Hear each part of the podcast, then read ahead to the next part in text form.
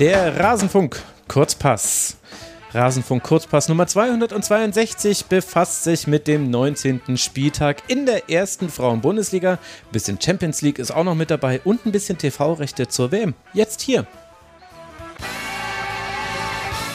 Hallo und herzlich willkommen, liebe Hörerinnen und Hörer. Schön, dass ihr eingeschaltet habt. Das hier ist der Rasenfunk Kurzpass. Wir wollen sprechen über den 19. Spieltag der Frauen-Bundesliga. Mein Name ist Max Jakob Ost. Ich bin der Edgenetzer auf mastodon.social und ich freue mich sehr, eine wunderbare Runde hier begrüßen zu dürfen. Bestehend aus zum einen Jana Lange vom Sportinformationsdienst SID. Hallo Jana, schön, dass du mal wieder im Rasenfunk bist.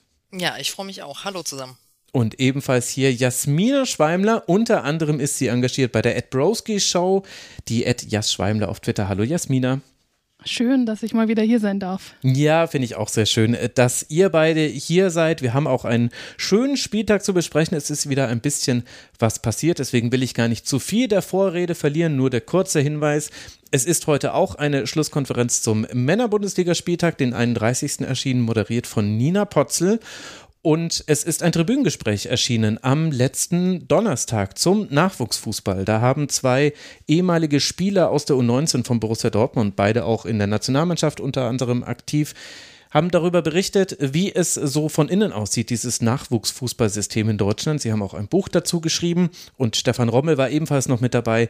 Den kennt ihr ja schon aus vielen Sendungen hier im Rasenfunk. Ist eine schöne Runde geworden, vielleicht eins von mehreren Tribünengesprächen zu diesem Thema.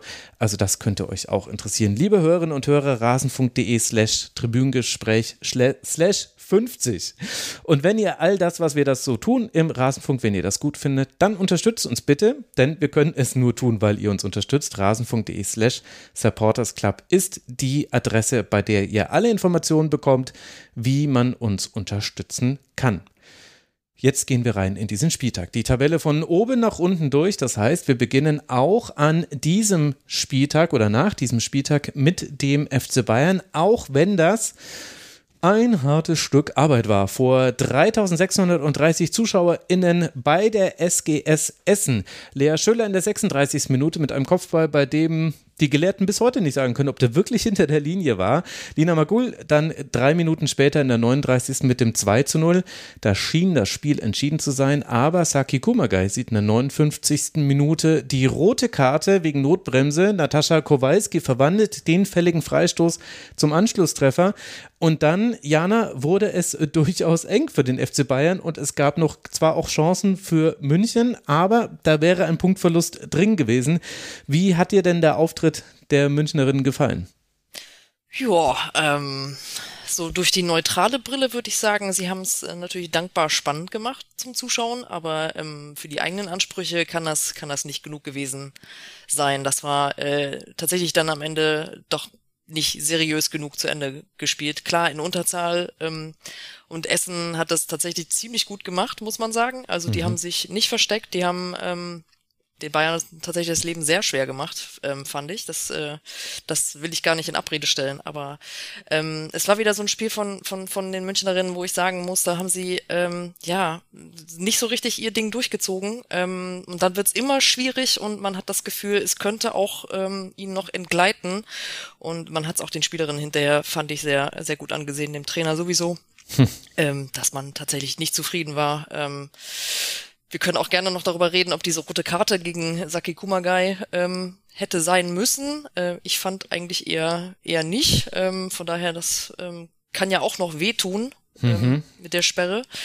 Ähm, ja, also bei den Bayern kann ich mir vorstellen, dass da ähm, hinterher noch eine, eine Aussprache vielleicht auch sogar ähm, nötig war, um das nochmal aufzuarbeiten, ähm, weil ich glaube, dass da, ja, die drei Punkte waren tatsächlich das höchste der Gefühle am Ende, würde ich sagen. Jasmina?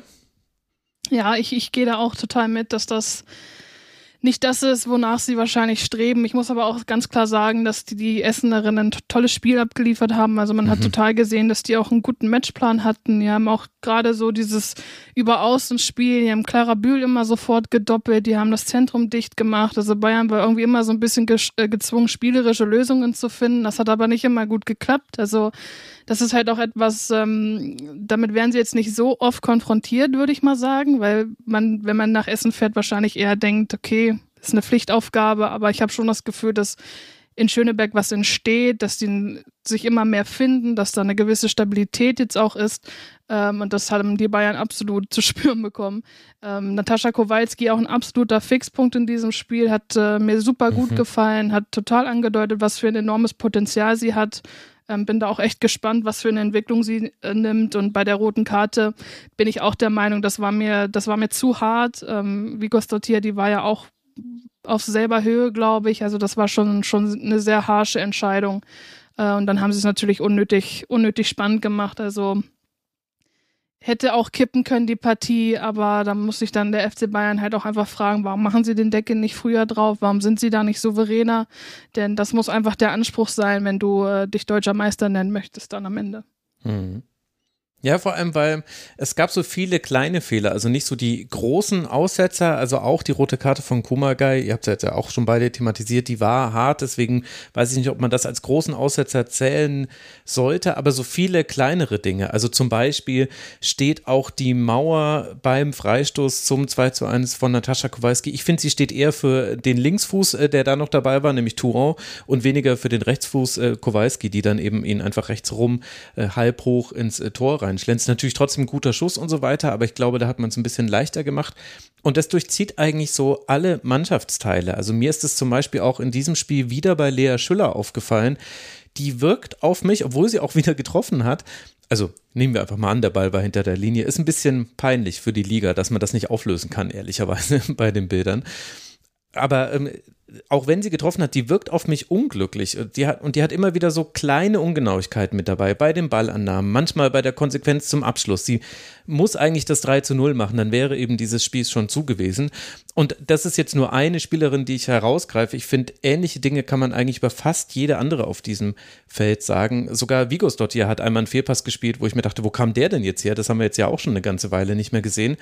Und so ganz, Jana, kann ich mir das nicht erklären, weil der FC Bayern hat die komplette Woche sich vorzubereiten. Natürlich hat man Verletzungssorgen, die schleppt man jetzt ja schon die ganze Zeit mit. Und natürlich war die SGSS auch ein guter Gegner. Also das möchte ich nicht kleinreden. Aber dennoch ist es erstaunlich, wie schwer sich die Münchnerinnen da getan haben.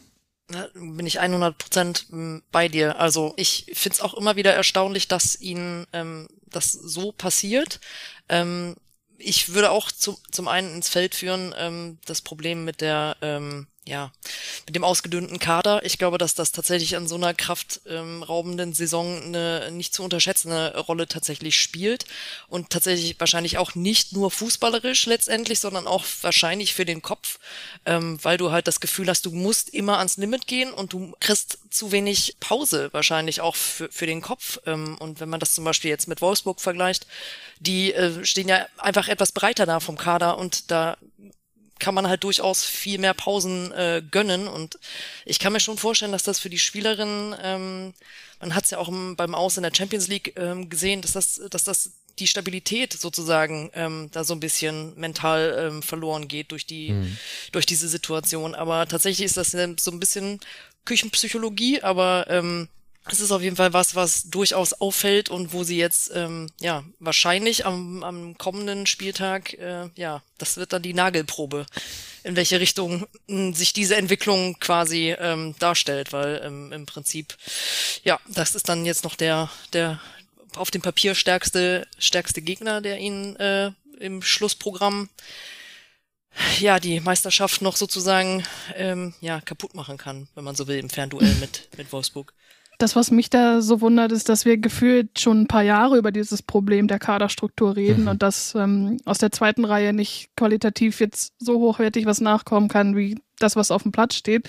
Also da frage ich mich, wieso ist das kein Problem, was sie vielleicht sogar schon hätten erkennen müssen? Denn ähm, ich lese das eigentlich auch immer wieder, auch in Gesprächen, die ich führe, wird immer wieder ähm, kritisiert, dass die Breite des Kaders ne, zum Ende der Saison hin gerade solche Spiele mhm. dann bei rumkommen und ähm, ich würde halt sagen, wenn du oben mit angreifen möchtest, wenn du dich auch in der Champions League etablieren möchtest und langfristig mitspielen möchtest vorne drin, dann musst du dich einfach breiter aufstellen. Und das ist einfach ein Beispiel, was, was die Wolfsburgerinnen gut machen und das auch schon sehr lange. Da wird ja auch immer kritisiert, der VfL kauft die Liga leer und Co. Aber jetzt sehen wir ja eigentlich gerade, also nicht, dass sie das tun, aber warum sie sich so breit aufstellen, sondern sie können diese Rotation gewährleisten ohne Qualitätsverlust. Sie können trotzdem souverän spielen über die vollen 90 Minuten, können sogar 120 Minuten gegen Arsenal gehen und dann mhm. darauf trotzdem diese Energieleistungen auf den Platz bringen. Und ich finde, dass das immer noch so ein Unterschied ist zwischen den beiden Mannschaften, der am Ende halt auch etwas ausmachen kann.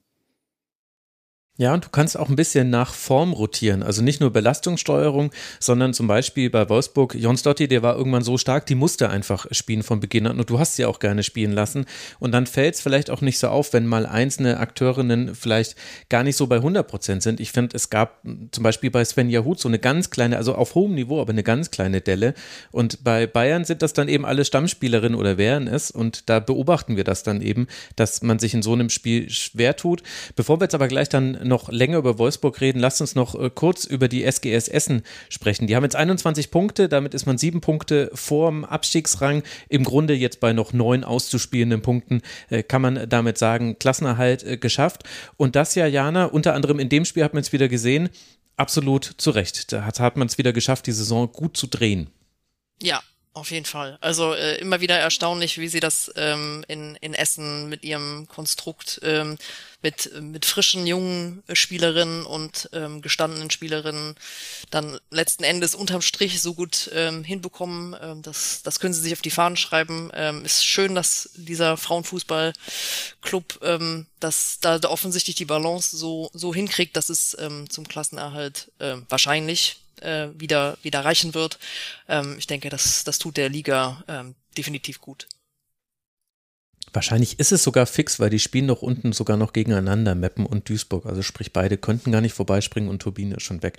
Also wahrscheinlich ist es sogar schon sicher. Jasmina, deine letzten Worte zur SGS absoluten Respekt. Ich sage das ja immer wieder. Ich finde das wunderbar, wie dort gearbeitet wird. Ähm, vor allem Geduld wird da immer sehr groß geschrieben. Ich sage das ja auch ganz oft, dass man diesen jungen Spielerinnen quasi diese Leistungskurven zugestehen muss und trotzdem ähm, ist Markus Högner immer so eingestellt, dass er sagt, ich weiß, was ich tue, ich weiß, was ich mhm. an der mhm. Mannschaft habe, äh, wir wissen ganz genau, wo wir hinwollen und er schafft es immer wieder, dann eine gewisse Stabilität reinzubringen, eine gewisse Achse, die sich einspielt, die auch die Qualität hat, in der Liga zu bleiben und wenn ich das jetzt mit den anderen Kandidaten vergleiche, ähm, die unten drin stehen, dann haben, hat die SGS Essen das absolut äh, verdient, dort äh, drin zu bleiben in der Bundesliga, allein auch vom spielerischen Ansatz. Es ist teilweise richtig schön, was sie gespielt haben und ähm, mhm. ich gönne es ihnen wirklich von Herzen. Mhm gab auch in dem Spiel wieder einzelne Spielerinnen, die sich hervorgetan haben. Also Kowalski haben wir schon angesprochen. Emasi hatte in einzelnen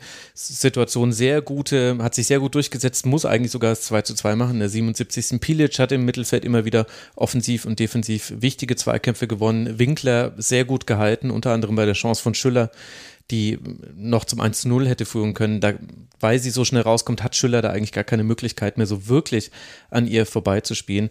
Also das alles sehr positiv und Natascha Kowalski hat auch im Interview nach dem Spiel gesagt, dass man sich unter anderem deswegen gegen Teams wie Wolfsburg und Bayern eben jetzt schon mehrfach sehr gut verkauft hätte, weil da eben der Druck nicht da wäre. Also das unterstreicht, glaube ich, nochmal das, was äh, du auch gesagt hast, Jasmina. Es ist eine junge Mannschaft, ein junges Team, wo man eben auch Geduld haben muss und da spielt dann so etwas dann auch mit rein, dass man eben gegen manche Gegner dann befreit aufspielen kann, weil da wird gar nicht so viel erwartet und dann gestaltet man so ein Heimspiel sehr, sehr eng, nimmt keine Punkte mit, aber zum Glück wird das wahrscheinlich in der Tabelle keine Konsequenzen haben. Es geht jetzt weiter für Essen in Bremen, dann spielt man noch gegen Duisburg und Köln, also sprich die Gegner, die kommen, die jetzt noch kommen werden, liegen auf Rang 8, Rang Rang 9 und Rang 10. Also alles Spiele, da könnte man vielleicht sogar noch weitere Punkte sammeln. Und für den FC Bayern geht es jetzt ohne Saki Kumagai ins Heimspiel gegen Hoffenheim. Man wird vorlegen, am Freitagabend schon wird dieses Spiel stattfinden und der VfL Wolfsburg, der kann dann nachziehen, vielleicht muss man dann nachziehen, je nachdem, wie die Bayern gespielt haben. Aber wenn man sich den VfL so anguckt, dann ist es egal, welche welches Szenario man sich da vorstellt, egal ob die Bayern gewinnen oder sogar vielleicht Wolfsburg zurück an die Tabellenspitze springen kann. Der VfL, der ist gerade richtig stark. Und das zeigt nicht nur, dieses 7 zu 1 gegen den ersten FC Köln vor über 3200 ZuschauerInnen, bei dem auch fröhlich durchrotiert wurde beim VfL, ohne dass man das so wirklich gemerkt hätte, auch wenn man einschränkend sagen muss, der FC hatte da auch seine ganz eigenen Probleme bei der Aufstellung. Aber das hat auch das Halbfinal-Rückspiel gegen Arsenal gezeigt, Jasmina, über das wir hier auch noch äh, kurz sprechen wollen. Wir waren nämlich im letzten Kurzpass, da waren Anna Dreher und Oskar Heiler hier, da waren wir alle drei nicht ganz so optimistisch, weil wir das Gefühl hatten, Arsenal ist in der Lage, auf jede Situation zu reagieren da haben wir den VfL unterschätzt. Denn mit 3 zu 2 nach Verlängerung, Tor von äh, Pauline Bremer, unmittelbar eigentlich vor dem Elfmeterschießen, ist tatsächlich der VfL ins Finale eingezogen und kann jetzt rein theoretisch noch alle drei Titel gewinnen. Und auch da bin ich ganz klar der Meinung, hat am Ende die Fitness entschieden und das, was Wolfsburg halt nachlegen kann. Denn Arsenal selber absolut äh, verletzungsgeplagt. Also das ist ja eigentlich Wahnsinn, wenn man darüber mhm. nachdenkt, was für Schlüsselspielerinnen dort schon mit schweren Verletzungen weggebrochen sind. War es dann halt so gesehen, ist ein harscher Ausdruck, ich mag den noch gar nicht, wenn wir es jetzt mal so sagen. Die zweite Reihe hat das Spiel entschieden mit Jule Brandt und Pauline Bremer beide eingewechselt. Ein super Spielzug und ähm, ja, Arsenal konnte dann auch einfach nicht mehr mitgehen. Der VfL hat das total ausgenutzt, hatte auch trotzdem diese Spielfreude. Also ich finde das immer wieder absolut bemerkenswert, was auch die Spielerinnen, die von der Bank kommen, da wirklich an Dynamik und Energie reinbringen. Und dementsprechend war das dann auch voll verdient. Also trotzdem ein bisschen zu fehleranfällig teilweise. Also ich glaube, gerade jetzt in den zwei Spielen gegen Arsenal hat man gesehen, dass auch der VfL ziemlich verwundbar ist mit, mit Abstimmungsfehlern oder schnelle Ballverluste. Das sind alles so Sachen, die, die man unbedingt abstellen sollte. Aber ich glaube, über beide Spiele hinweg kann man sagen, dass der VfL verdient weitergekommen ist und wie gesagt, seine Kaderbreite total zum Ausdruck gebracht hat. Jana, wie würdest du das einordnen, was wir gerade vom VfL sehen? wir haben das ja jetzt schon häufiger gesehen und es gab auch schon häufiger Trippelchancen, so bizarr sich das anhört, aber ja, so war es in den vergangenen Jahren. Aber hat es nochmal eine besondere Qualität, was da aktuell der VfL abreißt?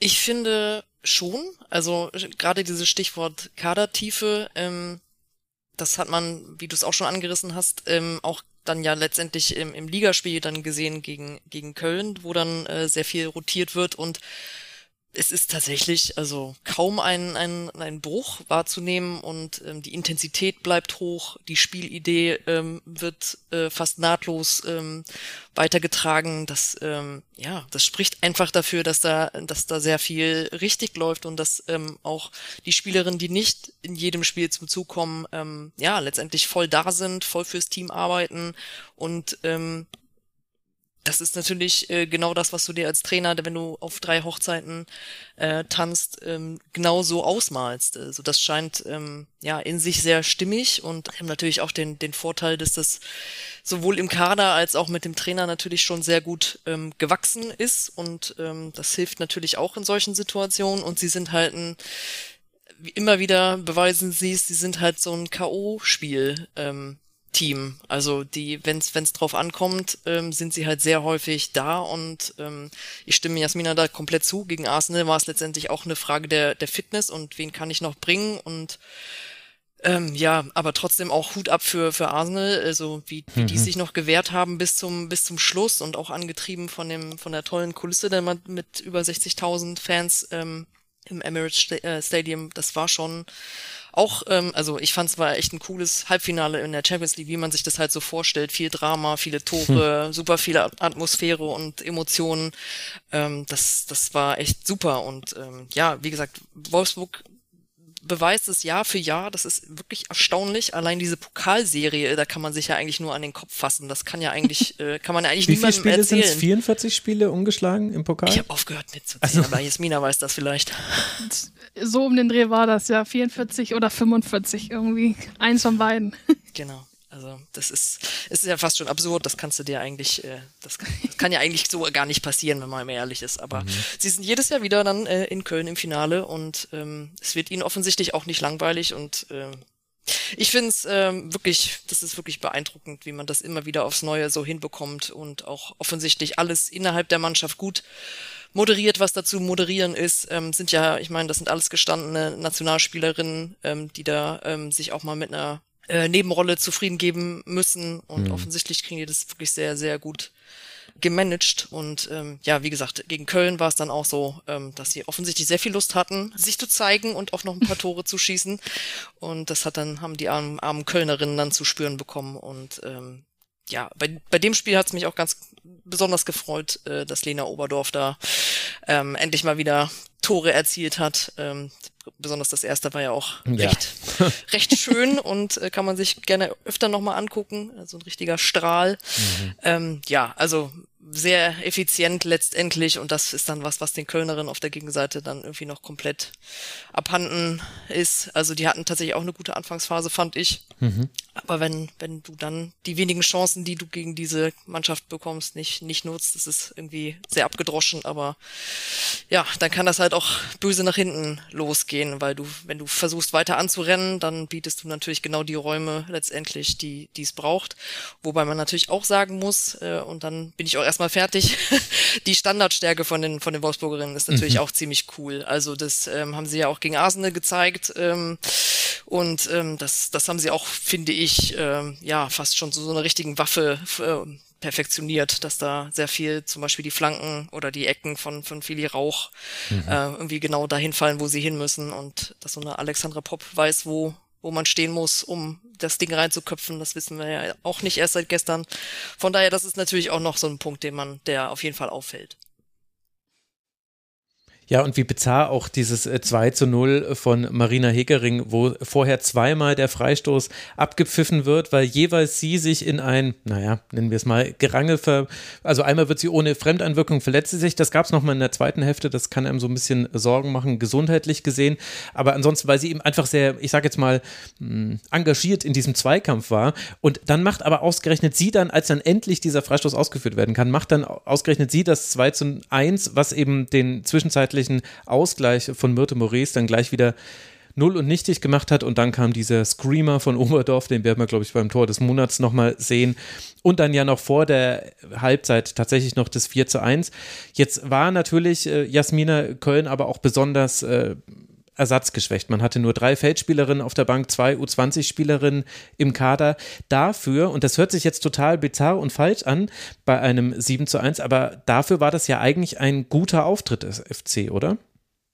Bin ich absolut deiner Meinung und ich habe auch da hohen Respekt vor mit drei Feldspielerinnen. Dann waren es, glaube ich, noch zwei Spielerinnen aus der zweiten Mannschaft, die ihr Bundesliga-Debüt gefeiert haben. Ich bin mir jetzt nicht genau. sicher, ob es zwei oder eins war. Das sind sind schon alles so Umstände, wo ich mir sage, wow, und dann musst du ausgerechnet zum VW Wolfsburg fahren. Da denke ich mir als Interimstrainerin auch, was gibst du den, den Mädels da mit auf dem Platz? Aber sie haben alles rausgehauen, sie haben sich nicht aufgegeben, sie haben trotzdem versucht, dagegen zu halten. Und das sind natürlich auch alles Tugenden, die brauchen sie, weil sie noch mitten im Abstiegskampf stecken, wo ich auch immer noch der Meinung bin, mit dem Kader ist das eigentlich Wahnsinn, dass sie mit dieser spielerischen Qualität, die sie eigentlich haben, da unten drin stecken. Aber das sind natürlich auch alles Sachen, die sind schon weitaus vorher passiert.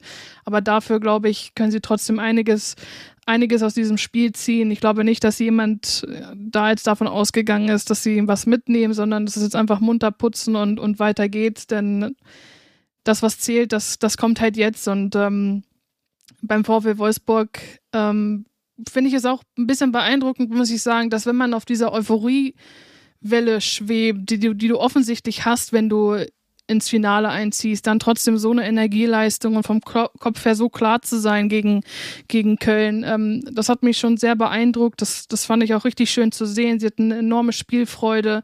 Auch für Spielerinnen wie Pauline Bremer freut mich das total, denn ähm, sie war lange außen vor, hat sich zurückgekämpft, auch mit mehreren Verletzungen, macht dann dieses wichtige Tor zum Einzug ins Finale und äh, trifft auch jetzt weiter. Also das sind so alles super schöne Geschichten, die noch so am Rande passieren. Hat mich einfach enorm gefreut, weil ich auch weiß, wie, wie intensiv dieser Leidensweg war. Und immer wenn man mit ihr spricht, fühlt man aber, dass sie wirklich sich nicht aufgibt, dass sie an sich glaubt. Und ähm, ja, das ist nochmal so ein schöner Endspurt für sie, denn ihr Abgang steht ja schon fest. Sie wird sich neu orientieren zur neuen Saison. Aber wie gesagt, ich finde das einfach toll. Ähm, keine fühlt sich da irgendwie ausgegrenzt oder so, sondern das ist eine Mannschaft, die stehen alle füreinander ein, es wird keiner außen vor gelassen, auch wenn sie dann über diesen Erfolg sprechen, sprechen sie immer vom Wir und ich habe das Gefühl, dass, dass das ganz entscheidend sein wird, dass jetzt zum zehnjährigen Triple-Jubiläum, dass da echt, echt was Stimmt möglich ja. ist. Richtig, ja. Hast ja, ja recht. Zehn Jahre ist es her, da, da war so das erste Triple ja, und verrückt. jetzt stehen sie wieder im Finale und das ist, ich sag ja, das ist so eine schöne Randgeschichte, das würde einfach perfekt passen. Ja, mal gucken, wie das dann äh, gegen Barca wird. Also was wir schon mal wissen ist, dass auf jeden Fall die UEFA nicht das perfekte Stadion dafür ausgewählt hat. Bei Barca war das Heimspiel ausverkauft 70.000, bei Arsenal war das Heimspiel ausverkauft 60.000, äh, Kapazität des Finalstadions 35.000. Nun ja, da muss man vielleicht nochmal nacharbeiten fürs nächste Jahr. Das Interesse am eigenen Wettbewerb vielleicht ein bisschen unterschätzt. Aber wie, das sehen wir dann ganz am Ende der Saison. Es wird das letzte Saisonspiel für den VfL Wolfsburg sein. Vorher ja noch all das, was in der Liga kommt. Ja, unter anderem jetzt dann auswärts bei Eintracht Frankfurt. Das ist der Prüfstein für den VfL, was die Meisterfrage angeht. Und dann geht es eben weiter mit dem DFB-Pokalspiel. Jasmina hat jetzt schon viel angesprochen. Jana, ich weiß gar nicht, was man da noch, also irgend, gefühlt kann man endlos sprechen, äh, allein über dieses Spiel. Also Jill Rohr zum Beispiel mal als äh, Sechserin äh, zu sehen, fand ich äh, total interessant. Ich fand auch die Aufgabenverteilung mit Lena Oberdorf äh, toll. Ich fand an diesem 3 zu 1 neben dem Schuss war ja erstmal super, dass sie erkannt hat, dass dieser Raum frei war. Denn eigentlich war, Laura Vogt hat ja ihr Debüt, Debüt auf der 6 gegeben beim FC und die hat es eigentlich super gemacht, äh, eigentlich immer da die richtigen Entscheidungen zu treffen, aber die musste da rausrücken, weil, glaube ich, Svenja Huth den Ball hatte und die hatte sich aus der Zehnerposition rausbewegt. Also ganz, ganz viele einzelne Dinge, die da gut funktioniert haben, auf beiden Seiten. Und jetzt ist dann die Frage, Wolfsburg, schaffen Sie es noch Meister zu werden und Köln bleiben Sie drin? Jana, du darfst es jetzt final beantworten. Vielen Dank. äh, warte, ich hole meine Glaskugel. Ähm, boah, äh, ich finde es super schwer, ganz ehrlich. Also, ich meine, ja, Wolfsburg hat es halt nicht in der eigenen Hand. Ich traue ihnen schon zu, dass sie bis zum Ende alles gewinnen, auch jetzt das nächste Spiel in Frankfurt. Ähm, ja, das, die Bayern entscheiden und ich, meine Meinung ist, dass sich das jetzt am, am kommenden Freitag entscheiden wird, inwiefern ähm, die Bayern ja. ja es durchziehen gegen, gegen Hoffenheim.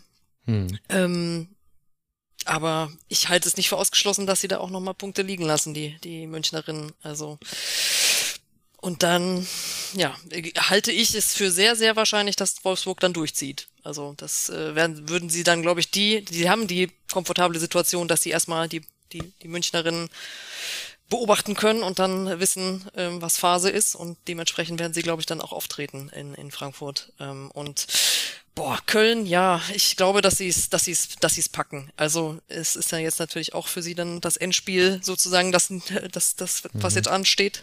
Zu Hause ähm, gegen Meppen. Genau, und so wie ich Meppen jetzt, ohne vorgreifen zu wollen, ähm, wahrgenommen habe, ähm, so auch die Stimmung nach dem Spiel oder der mhm. Niederlage gegen Duisburg, das wirkt schon sehr irgendwie resigniert fast und so ein bisschen ähm, ja ratlos. Ähm, von daher ähm, habe ich das Gefühl, dass bei, bei Köln ist auf jeden Fall äh, noch vergleichsweise Leben in der Bude und die wollen das unbedingt. Ja, von daher würde ich es ihnen zutrauen. Ich glaube, es wäre wär auch wichtig, dass der Verein nicht, nicht wieder runtergeht. Das wäre irgendwie, glaube ich, für das, was sie da versuchen aufzubauen, echt sehr, sehr, sehr kontraproduktiv. Mhm. Jasmina? Ich bin auch der Meinung, dass wenn es einen Stolperstein gibt, dann am nächsten Spieltag für beide Vereine. Ähm, ich glaube, Hoffenheim kann den Münchnerinnen in der jetzigen Form nochmal richtig gefährlich werden. Schafft München das, sind sie durch, meiner Meinung nach.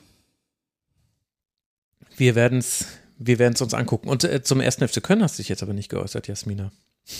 Ich glaube, ich hatte schon angeschnitten, dass sie mit der spielerischen Qualität eigentlich nichts mit dem Abstieg Stimmt. zu tun haben dürfen. Deswegen glaube ich auch, äh, sie spielen ja jetzt noch gegen Meppen und zum Schluss, glaube ich, sogar noch gegen Essen. Genau. Würde ich auch sagen, an einem guten Tag können sie da auf Augenhöhe sein, aber ich bin eigentlich der Meinung, auch Freiburg ist ist anfällig, deswegen, das, das schaffen sie. Hm. Ich glaube, dass Köln das noch packt. Also die Voraussetzungen sind gut. Zwei Heimspiele, das gegen Meppen, am letzten Spieltag noch gegen Essen. Dazwischen spielt man noch in Freiburg und die Spiele Freiburg und Essen, da wird es für die Gegnerin nicht mehr um viel gehen, wobei wir bei den Essenerinnen ja schon gelernt haben, gerade dann spielen sie groß auf. Ich finde auch, dass die Vorzeichen positiv sind für Köln. Ich möchte aber einmal kurz den Hinweis dann doch losgeworden sein, bei aller Schwäche, die Meppen wirklich aktuell zeigt, die Abwehrfehler, die individuellen Fehler, die haben sie noch nicht wegbekommen, die Kölnerinnen. Das ist jetzt natürlich ein bisschen ungerecht gegen den VfL plus mit der verletzten Situation. Aber das ist ja eigentlich das, was diese Saison so schwer gemacht hat. Und auch wenn es sehr gut tut, dass eine Selina Ciacci wieder da ist, die mir auch im Pressing total gut gefallen hat, die hat auch im eigenen Strafraum richtig gute Aktionen gegen Wolfsburg gehabt. Und auch wenn so ein Startelfdebüt von Daura Vogt zum Beispiel äh, gut funktioniert hat oder Moraes mit ihrer Irren, die hat ja dreimal auf der Linie geklärt innerhalb einer Szene. Total. Also also es gab viele positive Dinge, aber dennoch glaube ich, genau diese Situationen waren in der Hinserie immer die Spiele oder oft die Spiele, wo dann Köln auch enttäuscht hat.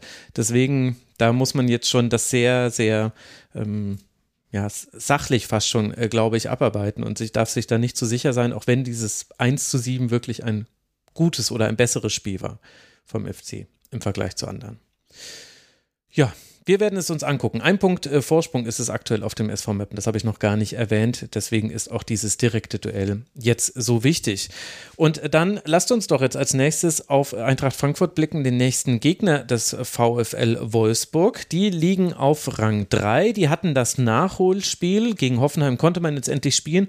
Wenn ihr es nicht gesehen habt, liebe Hörerinnen und Hörer und ein Magenta Sport Zugang habt, das kann man sehr gut nochmal nebenher laufen lassen. Ich kann das sagen, weil ich habe genau das vor dieser Aufnahme nochmal noch mal getan getan. Es ging munter hin und her. Am Ende Endstand 3 zu 3. Deswegen hat sich an der Konstellation nichts verändert. Es sind weiter drei Punkte Vorsprung auf die TSG.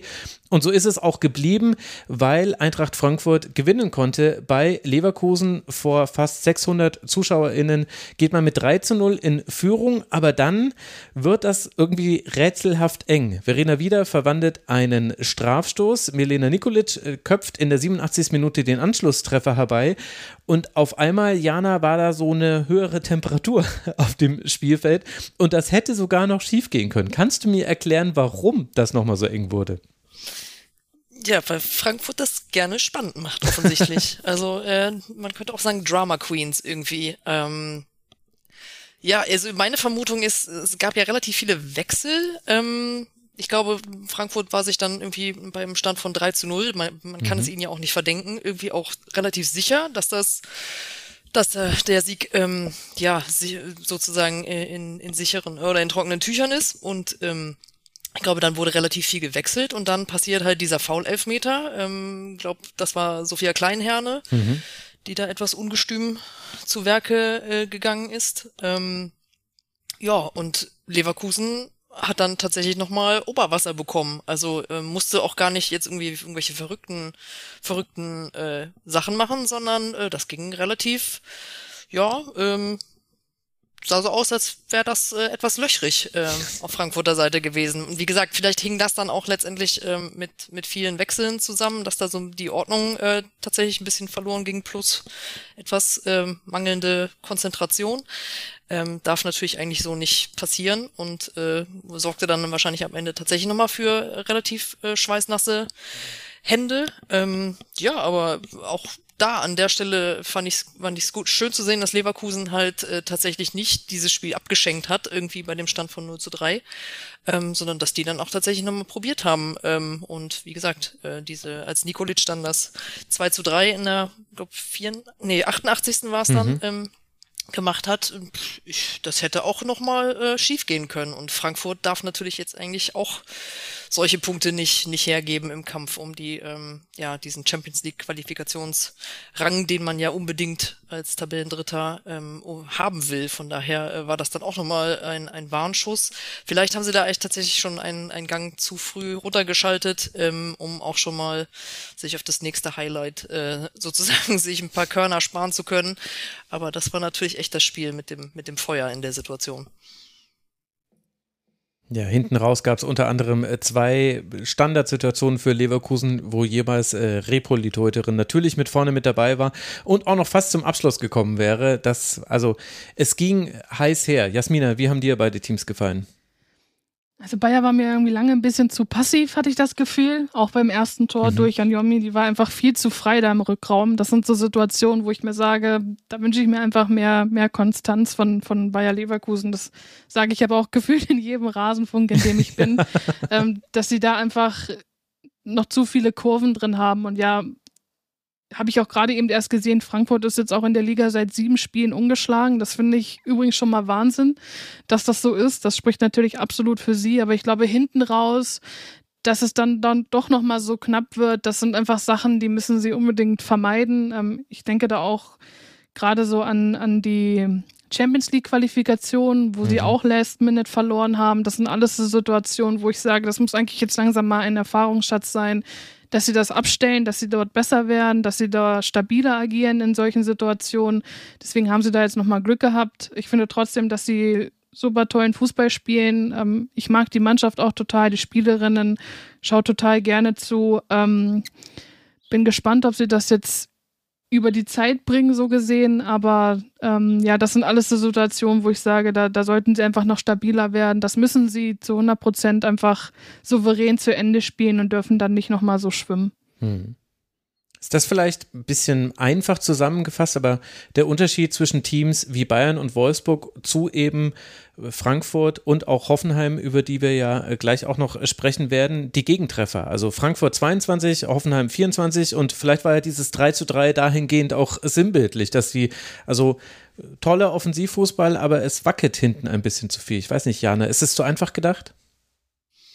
Nö, ich glaube, gerade über so eine Saison ähm, bringt das natürlich dann schon irgendwie, äh, wenn gerade in, in ähm, in der in der in der Masse der Spiele glaube ich dann schon ähm, letztendlich äh, kann das schon mal richtig äh, nach hinten losgehen wenn du es äh, in engen Spielen halt genau äh, genau.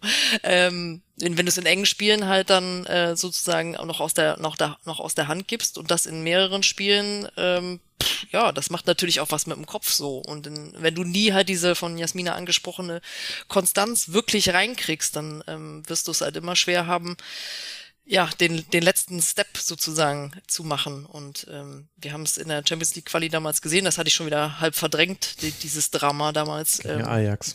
Gegen Ajax, genau. Ähm, ich glaube, das war auch richtig bitter, so für die Mannschaft. Das mussten sie auch erstmal verarbeiten. Und ähm, ja, also ich glaube, ich bin auch mal gespannt, wie das dann nächste Saison sich so ähm, darstellt, weil äh, das dürfen sie so nicht weitermachen, wenn sie wirklich den letzten, den, den letzten Entwicklungsschritt machen wollen. Also wenn wir das angucken, es sind tatsächlich dann einfach mehr als doppelt so viele Gegentore, als die Wolfsburgerinnen bekommen haben. Ähm, Hoffenheim ist auf so einem ähnlichen Niveau mit, mit 24 Gegentoren.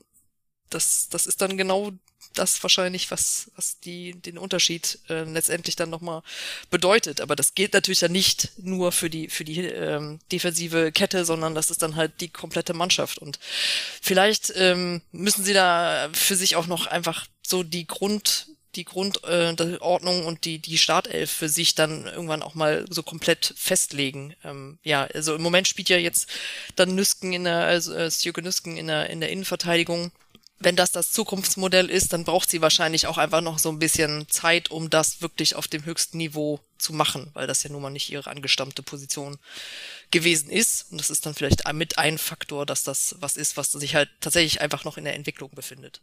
Hm. Ja, der, wenn Frankfurt im Angriffsdrittel ist, das hat man gegen Leverkusen wieder gesehen, dann spielen sie sich auch Chancen heraus, auch wenn sie auch in der ersten Hälfte trotz aller Dominanz kaum große Chancen hatten. Also Anjomi hatte die einzigen Schüsse mit einem Expected Ghost Wert von mehr als 0,1, was ja immer so ein ganz guter Anhaltspunkt ist.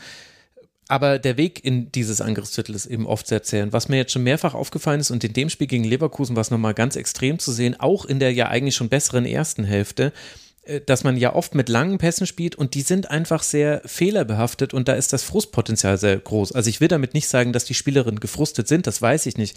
Ich kann nicht in deren Kopf reingucken, aber ich sehe eben einfach nur immer wieder diese Versuche hinter die Kette zu kommen, die eben einfach zu selten funktionieren, weil eben solche Pässe riskanter sind, öfter ins Ausgehen, die Abstimmung muss passen. Manchmal gab es da eben auch einfach Misskommunikation auf dem Feld das sind alles so Dinge, wo ich manchmal das Gefühl habe, wenn du ein 4-4-2 mit Raute spielen willst, dann müsstest du vielleicht ein bisschen mehr auch flach und schnell und über die Halbräume raus kombinieren. Und das macht zwar Frankfurt schon immer wieder, es wäre völlig falsch zu sagen, sie machen das nicht. Also äh, ich, Laura Freigang, die ist ja immer mal wieder auch auf ganz verschiedenen Orten des Feldes überhaupt zu finden, an Yomi auch, um das eben möglich zu machen.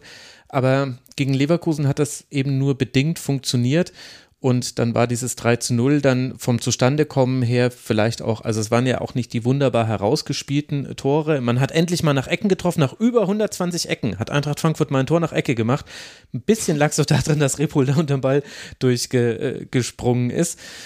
Aber ja, vielleicht hat das auch einfach die SGE euphorisiert, dass sich gedacht haben, heute geht alles und dann ging nur alles für die Gegnerin. Die hatten nämlich bis zum 0 zu 3 nur zwei Schüsse und danach hatten sie sieben Schüsse und haben zwei Tore erzielt, Jasmine. Und das, obwohl Robert de Pau vor dem Spiel etwas, wie ich finde, Erstaunliches gesagt hat. Er hat nämlich angesprochen auf die ja so mittelmäßige Saison von Leverkusen gesagt, naja, wir spielen ja auch ohne Stürmerin, also ohne richtige Stürmerin. Hat dann alle genannt, die er so hatten, hat gesagt, die sind ja alle eher so für, für einen Flügel. Und da dachte ich mir, das ist meine harte Aussage. Ich weiß jetzt nicht, wo Emmerling zum Beispiel, wo die in der Aufstiegssaison bei Meppen gespielt hat, ob das wirklich im Zentrum war oder auch über die Flügel. Ich weiß jetzt auch nicht, ob Wieder und Nikolic ihn da widerlegt haben. Aber ja, war deutlich zumindest von ihm, fand ich. Das finde ich aber auch ziemlich spannend, obwohl ich schon sagen würde, dass Nikolic eine Stürmerin ist, die du vorne reinpackst. Hm. Also. Hm. ich meine, trotzdem bin ich ganz klar der Meinung, dass sie zu 100% die Spielerinnen haben, die da auch ihre 10, 12 Saisontore knipsen. Also ich bin ja auch bekanntlich ein großer Jill Byings-Fan. Mhm. ähm, ich finde, dass sie einfach ein Komplettpaket ist. Die kannst du über die Flügel bringen, die kannst du auch vorne reinstellen. Die ist so eine kleine Edeltechnikerin, kann einfach ein bisschen was von allem. Ähm, ist aber auch eine Spielerin, wo ich sage, langfristig gesehen werden sie wahrscheinlich Probleme haben, sie halten zu können, weil sie einfach so gut ist. Ähm, deswegen wünsche ich mir einfach, dass sie, wie gesagt, diese Konstanz und Stabilität reinbringen, dass sie sich etablieren können, ähm, dass sie jetzt trotzdem so oben in der Tabelle stehen, hatte ich tatsächlich gar nicht mehr so im Kopf, muss ich gestehen. Ähm, aber da ist natürlich trotzdem noch viel, viel Luft nach oben. ja, ja, neun Punkte, nee, 19 Punkte sind es ja sogar mal. Ja, guck mal, aber zehn Punkte unterschlagen, weil das ist nämlich die Luft äh, zum nächsten Tabellenplatz, zum vierten Tabellenplatz auf dem sie liegen. Also viel, viel Luft nach oben für Leverkusen. Mal gucken, ob sie da noch was verkürzen können. Es ist äh, zu bezweifeln. Man spielt jetzt noch in Potsdam, dann zu Hause gegen Bayern und dann bei Werder Bremen. Und für Eintracht Frankfurt geht es jetzt dann weiter zu Hause gegen den VfL Wolfsburg. Wir haben es schon mehrfach angesprochen. 45 Punkte hart, die SGE, drei Punkte Vorsprung damit vor Hoffenheim. So sieht es aktuell aus und das hat damit zu tun, dass die Hoffenheimerinnen ihr Spiel dann gewinnen konnten. Das habt ihr euch schon schlau erschlossen, liebe Hörer. Hörerinnen und Hörer, im direkten Duell gab es ein 3 zu 3 gegen die Eintracht und jetzt ging es gegen die Turbine aus Potsdam weiter für die Hoffenheimerinnen vor etwas mehr als, naja, runden wir auf 900 ZuschauerInnen waren es, die dann am Ende sieben Tore gesehen haben und sechs davon hat die TSG erzielt. Allein Releta Mimeti mit einem Dreierpack, dann Biller hat noch getroffen, Corley und Kössler und auf Seiten der Turbine Alisa Grinchenko. Was Jasmina zu diesem komischen Befund führt, also es war ein, ein deutliches Spiel für Hoffenheim, aber auch hier war vielleicht der Gegner gar nicht so unterlegen, wie es das Ergebnis ausdrückt? Also können wir das, was wir bei Köln gesagt haben, jetzt auch auf die Turbine anwenden?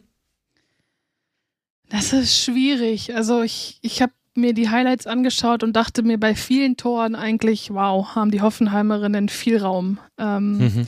Und ich glaube, auf diesem Level ist das einfach etwas, das darfst du dir nicht leisten. Mhm. Ähm, das war einfach viel zu einfach für Hoffenheim. Die haben einfach durften machen, was sie wollen, durften ihre Spielfreude da total aus, ausleben, fast schon. Und für Potsdam war es die 15. Niederlage im 19. Saisonspiel. Ich weiß nicht, ich bin mir nicht so ganz sicher, was wir da noch schönreden können. Also es ist, tut mir einfach im Herzen weh zu sehen, was jetzt davon übrig geblieben ist von Turbine Potsdam. Ich sage das ja auch immer wieder, dass sie einen unfassbar emotionalen Wert für mich haben als Fan.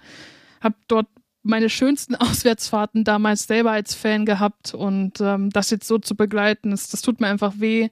Ähm, vorwerfen kann man, glaube ich, den Potsdamerinnen trotzdem nicht. Sie versuchen alles, sie haben sich da auch nochmal aufgebäumt, haben gezeigt, dass da trotzdem noch was in ihnen lebt, dass ein Fünkchen Hoffnung vielleicht noch ist, dass sie sich jetzt nicht vergraben und verstecken, aber gegen, gegen Hoffenheim in dieser Form war einfach nichts zu holen. Also die haben das völlig eiskalt ausgenutzt.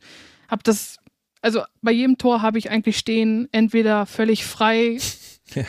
oder nicht gut genug gedeckt und bedrängt, einfach schlecht verteidigt. Und das sind natürlich alles Sachen, die darfst du dir auf dem Niveau nicht leisten. Hm.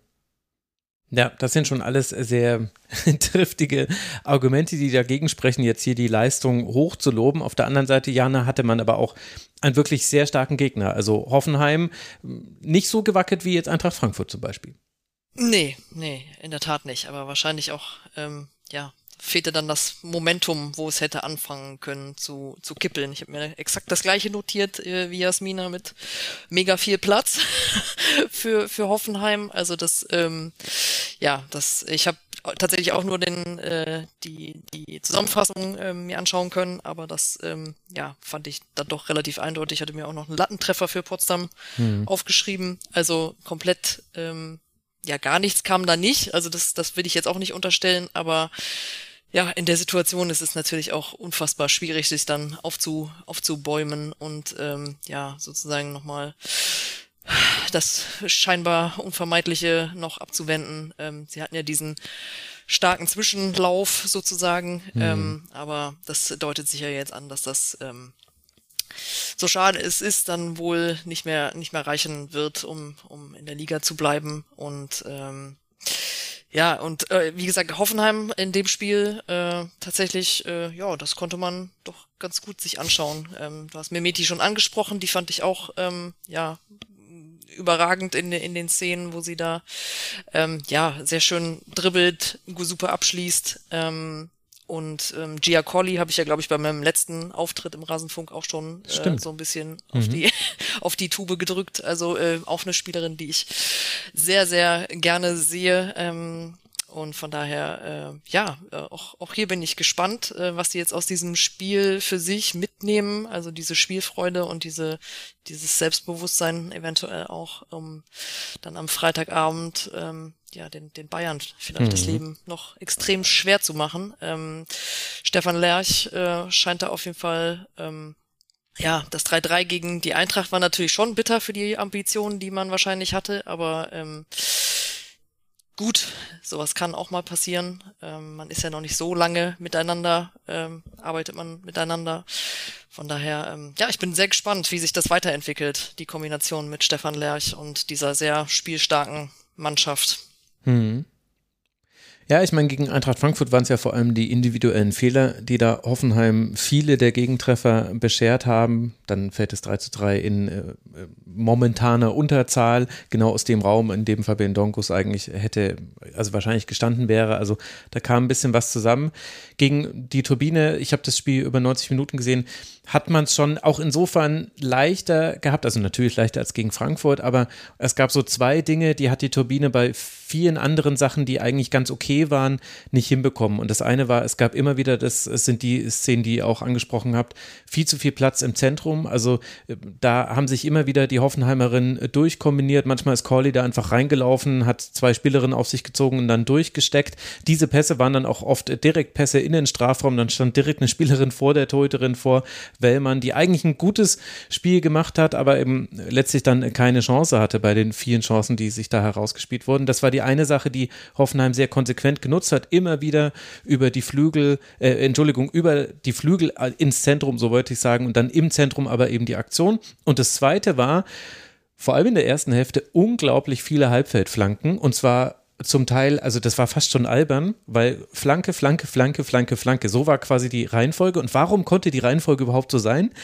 Ja, weil Hoffenheim einfach jeden zweiten Ball eingesammelt hat. Und mit jedem meine ich in so einer Phase zwischen der 20. und 37. Minute war es, glaube ich. Da haben sie wirklich jeden einzelnen Ball, sie haben geflankt. Äh, irgendeine Potsdamerin ist mit dem Kopf oder mit irgendeinem Körperteil hingekommen, hat ihn rausgeköpft, aber alle standen tief im eigenen Strafraum. Deswegen konnte einfach eine Hoffenheimerin, die vorm Strafraum stand, den Ball nehmen, wieder auf den Flügel rausgeben, dann wurde wieder geflankt und so ging das Flanke auf Flanke auf Flanke. Und äh, es gibt eine Statistik, die auch quasi zeigt, wie viel Raum da dann auch im Strafraum zum Teil Hoffenheim hatte. Ähm, Melissa Köstler hat 15 von 16 Pässen zu ihrer Mitspielerin gebracht, hat sechs eigene Schüsse gehabt, drei Chancen kreiert, eine hundertprozentige Zweikampfquote gehabt. Und wenn das die gegnerische Stürmerin ist und wir dazu ja schon eine Corley gerade erwähnt haben, eine Mimeti ja auch schon gelobt haben, eine Harsch hat noch wirklich tolle linienbrechende Pässe gespielt. Also das war dann zu viel, aber Hoffenheim, vielleicht war das in den Zusammenfassungen nicht drin, die hatten eine gute Anfangsphase. Die hatten in der Anfangsphase einige gute Chancen, wie Koska und Selimotic. Da hätte gut und gerne ein Tor bei rauskommen können, zum Teil auch nach Standardsituationen, aber ist ja egal. Äh, Grinchenko hat auch, also war kein Zufall, dass sie das äh, Tor gemacht hat, hatte auch gute Momente noch. Also das war das, was ich meinte, als ich Potsdam ein bisschen loben wollte. Aber ich sehe ja ein bei acht Punkten nach 19 Spielen war ich da vielleicht ein bisschen zu forsch. Aber sie werden es mir verzeihen und den Hoffenheimerinnen ist es wurscht. Also rein rechnerisch ist Turbine Potsdam noch nicht abgestiegen. Sieben Punkte Rückstand sind es, neun sind noch zu vergeben. Es gibt jetzt dann zwei Heimspiele gegen Leverkusen und Eintracht Frankfurt, bevor man noch zum FC Bayern reist. Das werden wahrscheinlich die letzten Partien der Turbine in der ersten Liga für diese Saison sein. Und Hoffenheim fährt jetzt dann, also wenn ihr das noch nicht wisst, liebe Hörerinnen und Hörer, dann habt ihr wirklich nicht aufgepasst, zum FC Bayern. Und vielleicht macht Stefan Lercher Wolfsburg wieder zum Meister. Und das wäre wirklich nicht komplett überraschend, aber in der Art und Weise dann doch anders als sonst. Wir werden es uns ansehen. Aber neben dem Meisterschaftskampf haben wir ja auch noch den Abstiegskampf. Und da gibt es ja nicht nur die Turbine, die sehr wahrscheinlich schon weg ist, sondern da gibt es ja auch noch den SV Meppen. Und der ist eigentlich in der Verlosung noch drin. Ein Punkt Rückstand ist es auf den ersten FC Köln. Zwei Punkte Rückstand sind es auf den MSV Duisburg. Und diese zwei Punkte, die tun aber weh, denn die kommen aus einer Heimniederlage gegen den MSV. Vor 1900 ZuschauerInnen geht der MSV Duisburg durch Dörte Hoppius in in der 48. Minute mit 1-0 in Führung. Yvonne Zielinski kann das 2-0 dann in der 60. Minute drauflegen.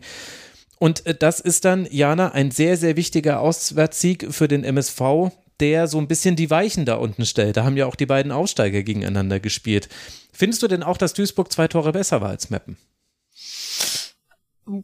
Ich muss tatsächlich sagen, nach der, nach der ersten Halbzeit hätte ich jetzt das so tatsächlich nicht mhm. erwartet. Ich ähm, in meiner Wahrnehmung ähm, stellte sich das so dar, dass quasi ähm, ja das 1-0 äh, für, für Duisburg hat in meinen Augen so ein bisschen den Schalter irgendwie umgelegt für, für Meppen und ähm, danach waren sie halt deutlich ähm, beeindruckt, ähm, wie ähm, es in dem Post-Match-Interview äh, hieß, ähm, fühlten sie sich wohl auch extrem blockiert ähm, im, im Sinne von, der Druck war dann doch auf einmal sehr präsent, mhm. was ich halt nicht so ganz verstehe, weil ähm, das, äh, was auf, die, was auf dem Spiel steht in, in dieser Partie, in dieser Begegnung, in dieser Konstellation, muss ja eigentlich allen Spielerinnen von Anfang an klar gewesen sein. Aber ähm, scheinbar waren sie da nicht so richtig gut drauf, drauf vorbereitet. Ähm, wirkte auf jeden Fall so, als hätten sie ab da so ein bisschen den, den, den Faden verloren, ähm, weil in der ersten Halbzeit fand ich fand ich es relativ ausgeglichen, ähm, war so meine Wahrnehmung. Ähm, aber wirklich Hut ab für, für, für Duisburg, ähm, dass man in so einem Spiel, wo, wo man quasi alles reinlegen muss, das dann tatsächlich auch dann so zu Ende ähm, bringt. Das ähm, muss ich sagen, ich war tatsächlich ein bisschen überrascht äh, letztendlich, dass das dann so aufgegangen ist und fand so auch dann sehr interessant, ähm, als dann äh, Dörte Hoppius im, im äh, Interview nach dem Spiel auch äh, darauf hingewiesen hat, dass ähm, ja, die Mannschaft auch sich konkret auf dieses Spiel wohl nochmal ähm, nicht nur sportlich vorbereitet hat, sondern auch in mit Teambuilding, wenn ich das richtig verstanden habe. Und das ist dann, mag irgendwie abgedroschen klingen, aber vielleicht ist das dann tatsächlich was, ähm, was die Mannschaft so in der Konstellation und mit der Vorgeschichte ähm, gebraucht hat letztendlich, um dann genau so eine Drucksituation im, im fremden Stadion sozusagen gewinnen zu müssen, um den Schritt äh, aus dem Keller zu machen ähm, ja, dann hinzukriegen. Und das scheint auf jeden Fall aufgegangen äh, zu sein. Äh, plus, ja, also sportlich dann auf dem, auf dem Platz natürlich dann auch, aber ähm, das scheint für die Mannschaft wohl nicht ganz unwesentlich gewesen zu sein. Das fand ich ganz interessant. Hm. Jasmina, wie haben dir beide gefallen? Also ich hatte anfangs gedacht, dass das Mappen besser ist. Ähm, sie hatten ja auch den ersten Vorstoß, glaube nach zwölf Minuten schon gab es den ersten Distanzschuss, der aber kein Problem war. Mhm. Ähm, dann haben sie immer wieder mit, mit so einem schnellen Kombinationsspiel versucht, Duisburg zu überbrücken und ähm, haben für mich auch Mut ausgestrahlt und ähm, ich glaube, Pollack war es, die ja. dann am leeren Tor vorbeiköpft, wo ich mir sage, den muss sie eigentlich machen. Mhm. Naja, und dann startest du so in die zweite Halbzeit. Ähm, da war Pollack dann auch nicht nah genug dran bei Höppius, also fand ich nicht konsequent genug. Ähm, ich muss aber auch sagen, mit Thomas Gerstner hat Duisburg einen Trainer, der, der die Situation genau so kennt, auch mit Duisburg. Ähm, ich glaube, dass er einfach gut weiß, die Mannschaft einzustellen, dass er auch genau weiß, worauf es da ankommt. Und wenn er dann halt sagt, wisst ihr was, setzt euch einen Arm zusammen, stimmt euch gegenseitig nochmal ein, das, das kann halt super viel bewirken. Deswegen glaube mhm. ich schon, dass sowas einen Unterschied ausmacht. Ähm, Meppen war dann einfach völlig überrumpelt, die haben dann nicht mehr so viel hingekriegt. Und das sind halt auch genau diese direkten Duelle, die musst du gewinnen, wenn du drin bleiben möchtest. Deswegen es ist zwar noch nichts verloren, aber ich glaube, da habe ich mir irgendwie ein bisschen mehr von Meppen erwartet, weil sie ja auch schon in der Saison angedeutet haben, was für einen tollen Fußball sie spielen können. Aber das äh, hinten raus hat das jetzt einfach nicht gereicht. Hm. Ja, ich glaube, unglücklich ist so das, das Wort, was einem da einfällt. Also wenn man sich eben diese Pollack-Chance anguckt, die eben eigentlich ein Tor sein sollte, wenn man aus so kurzer Distanz eigentlich aufs leere Tor köpft. Und das hatten wir ja in der Vorwoche auch schon, oder nicht in der Vorwoche, im, am Vorspieltag, also es ist jetzt schon zwei Wochen her, mit Josten in, äh, in Bremen. Und natürlich wissen wir nicht, wie die Spiele danach gelaufen werden, aber es würde halt schon mal helfen, das 1 zu 0 zu machen. Das ist nämlich seit dem Heimsieg gegen Köln und da müssen wir uns, glaube ich, bis in den November zurückerinnern. Also da war zumindest sehr schlechtes Wetter, das weiß ich noch. Ähm, äh, also seitdem gab es das nicht mehr, dass Meppen geführt hat. Und dann, Jana, wird es halt schwierig. Genau, das wollte ich auch gerade einwerfen. Äh, ich habe äh, tatsächlich nachgeschaut, der letzte Sieg war dieser Heimsieg gegen äh, Köln, das 1 zu 0 am 4. Dezember. Dezember. Daher das schlechte Wetter. genau, und ja, seitdem. Gut, ob Dezember äh, oder Mai, das konnte man jetzt, oder April konnte man nicht so unterscheiden. Also, okay, aber. Ja. äh, da hast du recht. Aber ähm, ja, seitdem ähm, kein, kein Sieg mehr gelungen und dann trudelst du halt dann irgendwie doch ähm, wieder Richtung Richtung gefährliche Zone und mhm. ähm, finde ich auch schade. Also ich hatte ihn tatsächlich auch ähm, so zu Saisonbeginn äh, habe hab ich da auch viel ähm, gute Ansatzpunkte gesehen. Ähm, irgendwie haben sie das äh, verloren über die über die Winterpause zumindest. Also da gab es ja noch dieses äh, 0-3 gegen äh, in Wolfsburg und in der nach der nach der Winterpause ist tatsächlich nicht mehr viel zusammengelaufen und äh, tja so das deswegen sind finden sie sich jetzt auch mal wieder in der in einer Bredouille sozusagen. Und wie gesagt, ähm, ich fand das, ähm, ja, wie das nach dem Spiel sich so anhörte, dass die Mannschaft ähm, zwar jetzt nochmal alles versucht zu mobilisieren, aber sich irgendwie dann auch eingestehen muss, wenn es dann am Ende nicht reicht, dann hat es auch nicht sollen sein. Das klang schon so ein bisschen mhm. wie so die halbe Flinte ins Korn geworfen. Ähm, hoffe ich nicht, dass es so ist und glaube ich irgendwie auch nicht. Vielleicht hat da die Enttäuschung sehr viel mitgesprochen, aber ähm, es spricht jetzt nicht unbedingt dafür, dass die Mannschaft jetzt vor, vor ähm, ja, Angriffswillen noch strotzt. Und das kann natürlich dann, ja, hm. im Endeffekt auch dann gefährlich werden. Vor allen Dingen, wenn wir jetzt aufs nächste Spiel blicken, dann in, in Köln nächstes Wochenende. Ja, da danach sind wir auf jeden Fall schlauer, was los ist.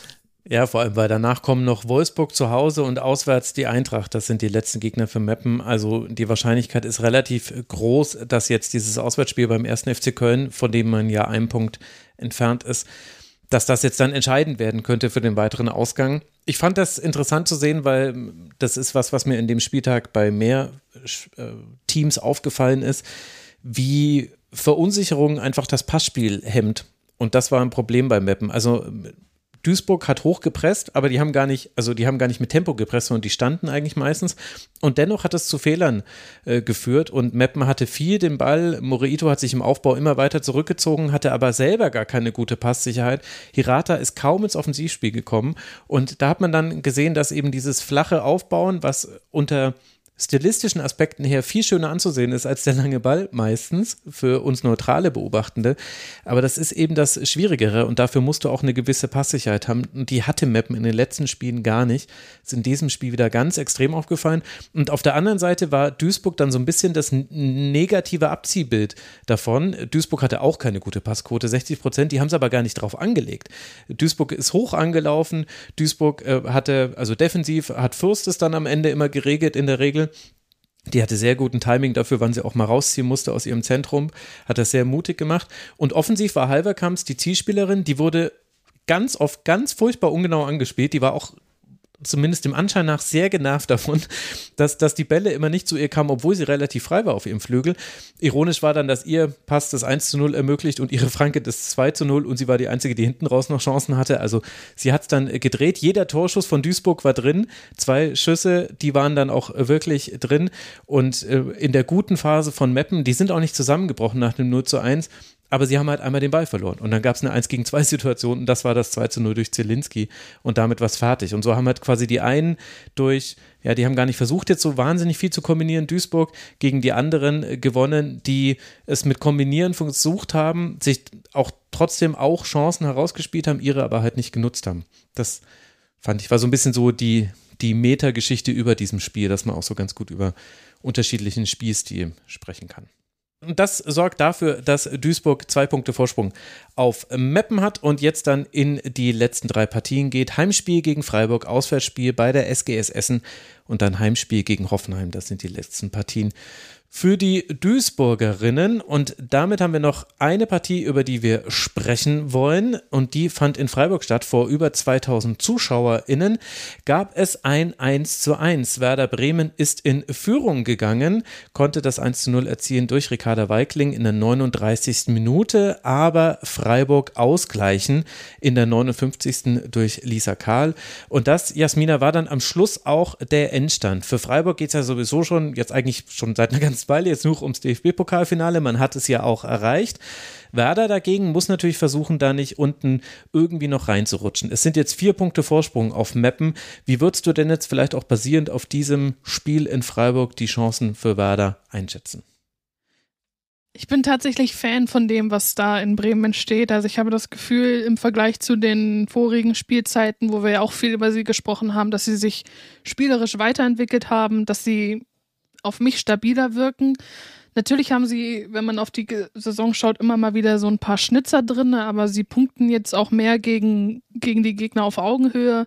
Ähm, und das gefällt mir. Ich finde auch, dass von der Außenwahrnehmung sich was getan hat. Also ich sehe zum Beispiel auf meiner Timeline auch ganz viele Fans, die jetzt auswärts mitreisen. Also das mhm. ist so ein ganz anderes Wir-Gefühl und das, das beflügelt natürlich auch. Also ich kann mir gut vorstellen, dass das natürlich auch auf die Spielerinnen wirkt. Sie hatten jetzt vergangene Woche, glaube ich, wichtige Vertragsverlängerungen, also sorgen da auch für eine bestehende Achse, verstärken sich immer wieder gezielt. Ähm, ja, beim Gegentor hatte ich das Gefühl, hätte Freiburg auch wieder aggressiver verteidigen können. Also da ist es mir gerade so ein bisschen ein Mysterium, was, was da los ist. Es sind jetzt auch ein paar Spiele schon, schon sieglos, wo ich eigentlich der Meinung bin, dass Theresa Merck eine tolle Trainerin ist, dass auch das Spielerinnenmaterial da ist, ähm, um weiter oben zu stehen, aber sind da einfach total eingebrochen, während Werder Bremen so ihre Pünktchen sammelt und sich so dem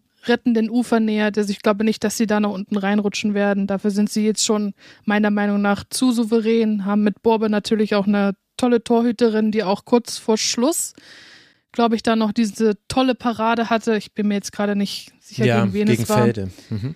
Genau, das war eine Wahnsinnstat. Also Respekt. Ähm, ja, also beide Vereine bei Werder sage ich, die schaffen das und bei Freiburg frage ich mich die ganze Zeit, was ist da eigentlich los? ich bin leider nicht nah genug dran.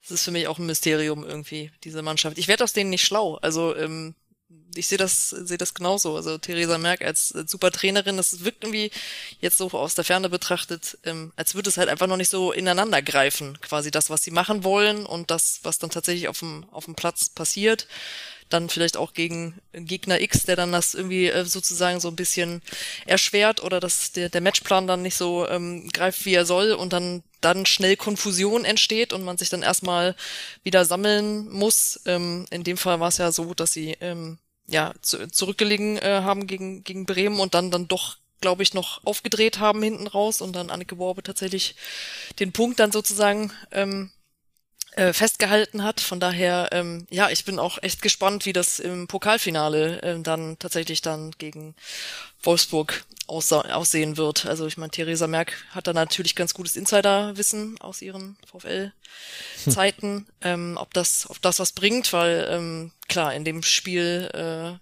müssen sie natürlich dann auch schauen, dass sie am besten vor der Kulisse dann auch ihr tatsächlich bestes Gesicht und den passenden Matchplan auf, auf den Platz bringen, wenn es drauf ankommt. Ähm, wäre wär schade, wenn es irgendwie äh, arg deutlich aus, ausgehen würde. Das wäre, hm. wo es ja offensichtlich in, in Köln dann auch mal ähm, ja äh, in Sachen Kulisse aufwärts geht ähm, beim Pokalfinale.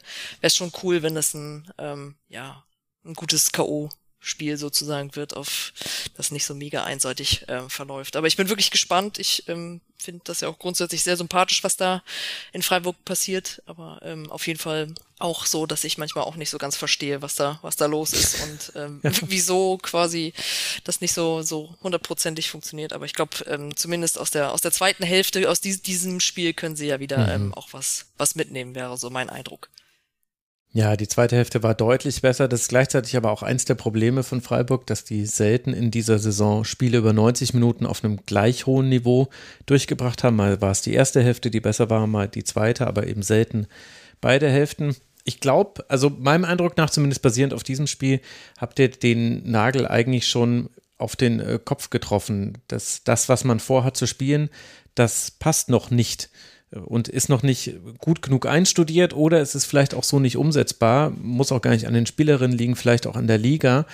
Aber das ist einfach, Freiburg möchte eben einfach auch einen Kombinationsfußball spielen und dafür sind die Kombinationen oft zu schlecht und die Pässe oft zu schlecht. Und in dem Spiel war es insofern interessant zu sehen, also der Kommentator hat immer wieder von Fünferketten gesprochen. Wenn ich das richtig gesehen habe, waren es aber bei beiden pendelnde Fünferketten. Also es gab immer eine Spielerin, die sich hat fallen lassen. Das war, glaube ich, Brandenburg bei Bremen, wenn ich mich gerade richtig erinnere. Und auf jeden Fall Fellhauer bei Freiburg. Und die war gegen den Ball immer mal wieder, war es eine Fünferkette und im Aufbau. Aber sobald der Ball ein bisschen weiter nach vorne getragen wurde, dann sind die immer ins Mittelfeld rausgerückt und dann war es eher eine Viererkette. Und das fand ich schon Freiburg, die ja auch so zwischen Dreier- und Viererkette geswitcht sind in dieser Saison, dachte ich mir, ah, vielleicht ist das auch eben, um äh, da eine gewisse Ballsicherheit zu haben. Die war aber oft dann doch nicht da. Und im Aufbau war man ständig in Überzahl und hat trotzdem nur so ganz behutsam nach vorne gespielt. Also es gab Situationen, da war die zweite Sechserin einfach komplett anspielbar und eigentlich, wenn du dich dann entscheiden kannst, spiele ich dann zur Außenverteidigerin oder spiele ich zur Sechserin, dann spielst du eigentlich zur Sechserin, wenn es jetzt nicht eine Pressingfalle des Gegners ist, weil von da aus den Angriff zu starten ist viel unberechenbarer. Da hast du, äh, also ansonsten kappt ja quasi die Seitenlinie eine Hälfte ab, also dann kann man ja nur in eine Richtung spielen äh, des Tores und das hast du ja bei der Sechserin nicht. Und trotzdem, Freiburg hat immer beständig auf die Außenverteidigerin gespielt. Es hat mich ehrlich gesagt ein bisschen wahnsinnig gemacht, als es mir einmal aufgefallen ist. Ich glaube, Theresa Mark auch in der zweiten Hälfte war es nämlich viel besser. Da haben sie es ganz anders gemacht. Da war auch mal ein langer Ball mit dabei zwischendurch.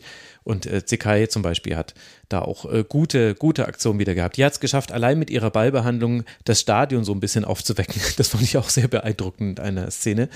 Und auf der anderen Seite bei Werder war es eigentlich auch so, dass man viel von dem gesehen hat, was Werder in dieser Saison zu 60 Prozent gut macht und die restlichen 40 Prozent, die muss man sich jetzt aber noch erarbeiten. Also bei Werder geht es halt mehr über die Flügel.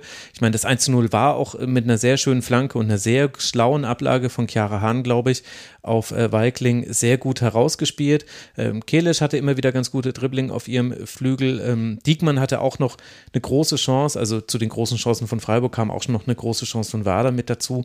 Aber auch da ist es eben so, viele Dinge schon ganz gut. Gegen den Ball fand ich das vor allem sehr schön geordnet. Das hatte eigentlich, also in der eigenen Hälfte waren sie da eigentlich sehr kompakt dann gestanden, mit wenigen Ausnahmen in der zweiten Hälfte. Aber halt auch nicht so, dass man jetzt sagt, das ist jetzt schon oberes Tabellendrittel, sondern das ist schon so ungefähr da, wo man jetzt steht. Platz 8. Finde ich, so grob.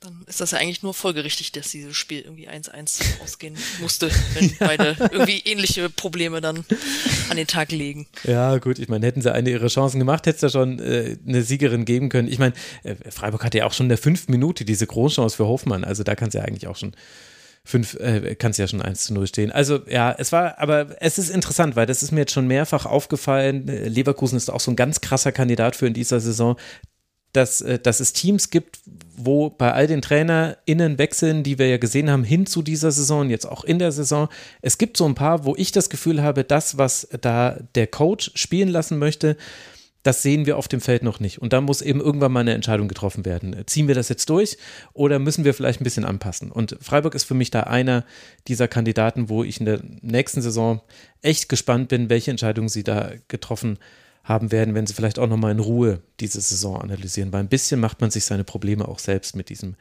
dass man zwar irgendwie flach rausspielen will, aber dann die Pässe irgendwie nur 8 km/h haben manchmal oder eben dann der, der, der dritte Pass kommt immer ungenau. So ist es gerade aktuell beim SC und dann wird es halt schwierig. Dann nervt es irgendwie alle Beteiligten nur. Naja. Jetzt habe ich hier total schlechte Stimmung verbreitet. Das tut mir leid, denn so schlimm war es ja nicht. War ein sehr ansehnliches Spiel vor einer schönen Kulisse und Freiburg guckt ja jetzt vor allem aufs Pokalfinale. Sie spielen jetzt dann in Duisburg und dann eben in Köln gegen den VfL Wolfsburg um den Titel und Werder Bremen, die eben wie schon vorhin angesprochen vier Punkte Vorsprung haben auf den SV Meppen. Die haben noch zwei Heimspiele gegen die SGS Essen, dann bei der TSG aus Hoffenheim und dann am letzten Spieltag gegen Leverkusen. Und dann wird Werder Bremen auch in eine wohlverdiente Pause gehen. Und eigentlich hätten wir uns auch schon unsere Pause verdient, aber dann wurde ein Artikel veröffentlicht, über den wir jetzt doch nochmal sprechen müssen. Denn es ist immer noch nicht klar, wer die Frauen-WM übertragen wird in Deutschland. Und nur zur Erinnerung, die ist das, das ist das Turnier, was dieses Jahr stattfindet. Also ich bin schon gerade in der ganz konkreten Planung. Annika hat schon ihr Visum, wir haben auch schon ihren Flug gebucht. Supportet übrigens bitte den Rasenfunk, rasenfunk.de slash supportersclub. Aber wie jetzt ist ein Artikel erschienen, Jasmina, im äh, Kicker und da wurden jetzt erstmal die Zahlen genannt, die René Franzke für den Kicker recherchiert hat, was denn eigentlich da die Angebote der TV-Sender wären. Und ich fasse das mal kurz für die Hörerinnen und Hörer zusammen.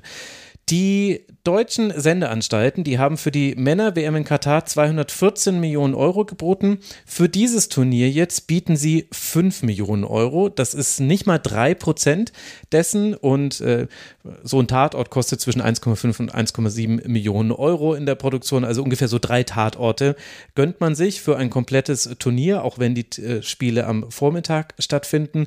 Ähm, noch krasser ist es nur in Italien. Italien hat 160 Millionen Euro für das Männerturnier ausgegeben, obwohl ja Italien da nicht mal qualifiziert war. Wir erinnern uns.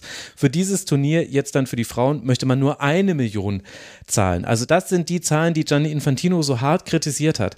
Jasmina, was sind deine Gedanken, wenn du diese Summen hörst?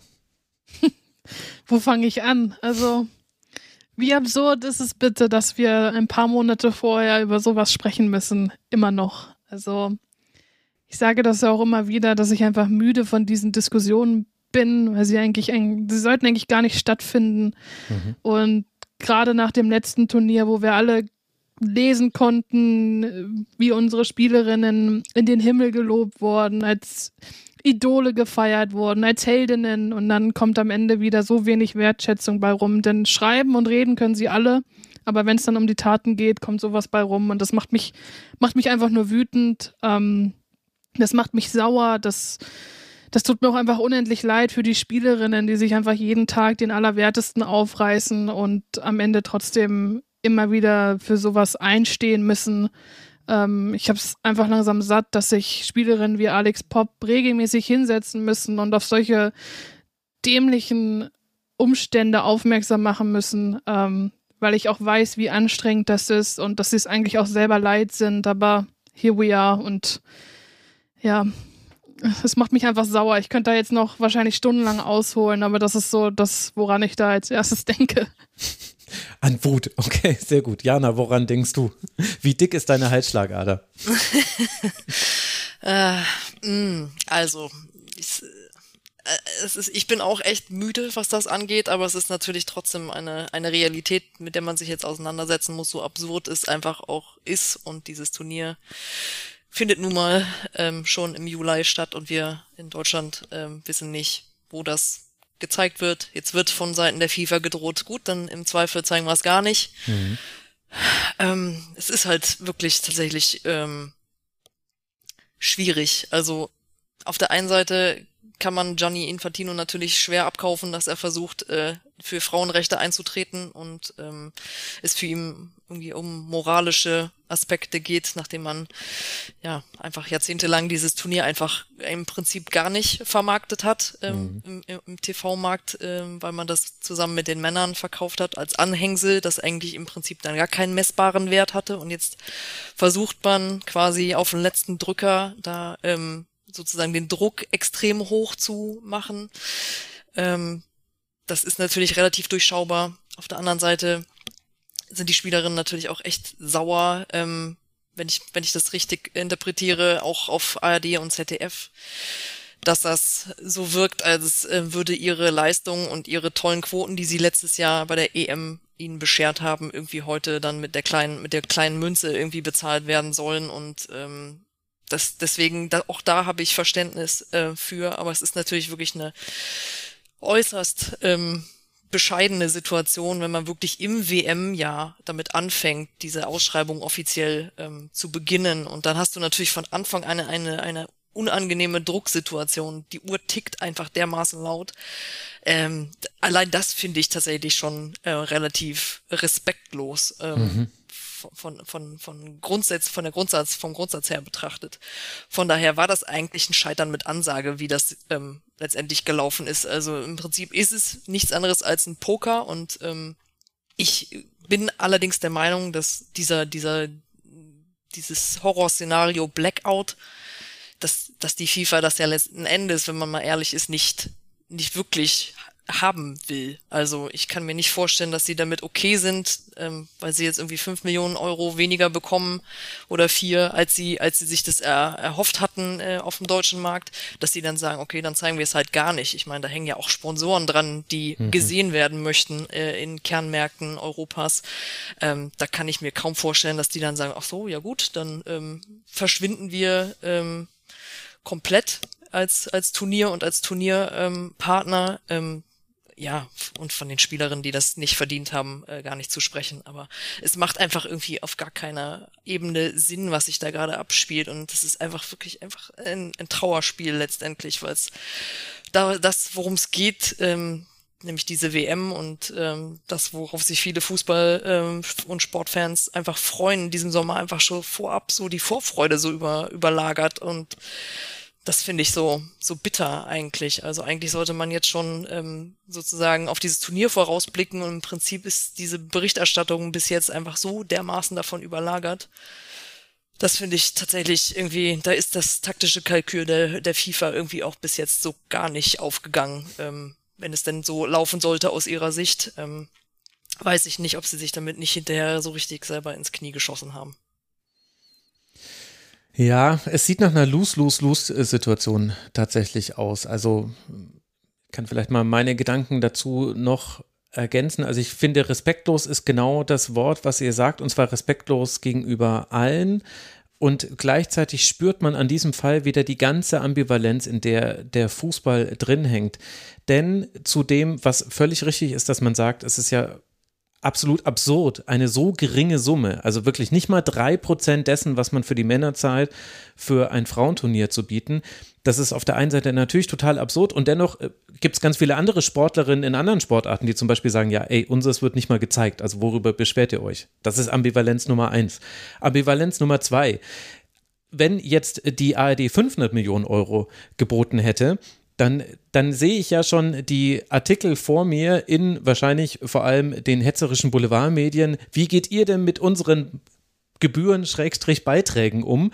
Muss man das denn einem korrupten Haufen wieder FIFA rüberschieben? Nee, möchte man eigentlich nicht. Ich möchte eigentlich, dass die FIFA so wenig Geld wie möglich bekommt, denn die haben schon genug Geld und es hält ja auch niemand die FIFA davon ab. Also wenn es Gianni Infantino so wichtig ist, du hast schon genug Kohle, Dude. Du könntest auch anderswoher Geld besorgen, was du in den Frauensport investierst. Da braucht es jetzt nicht nur diese eine TV-Rechtevergabe, die du ja auch unbedingt in den Januar legen musstest. Also das ist äh, die nächste Ambivalenz.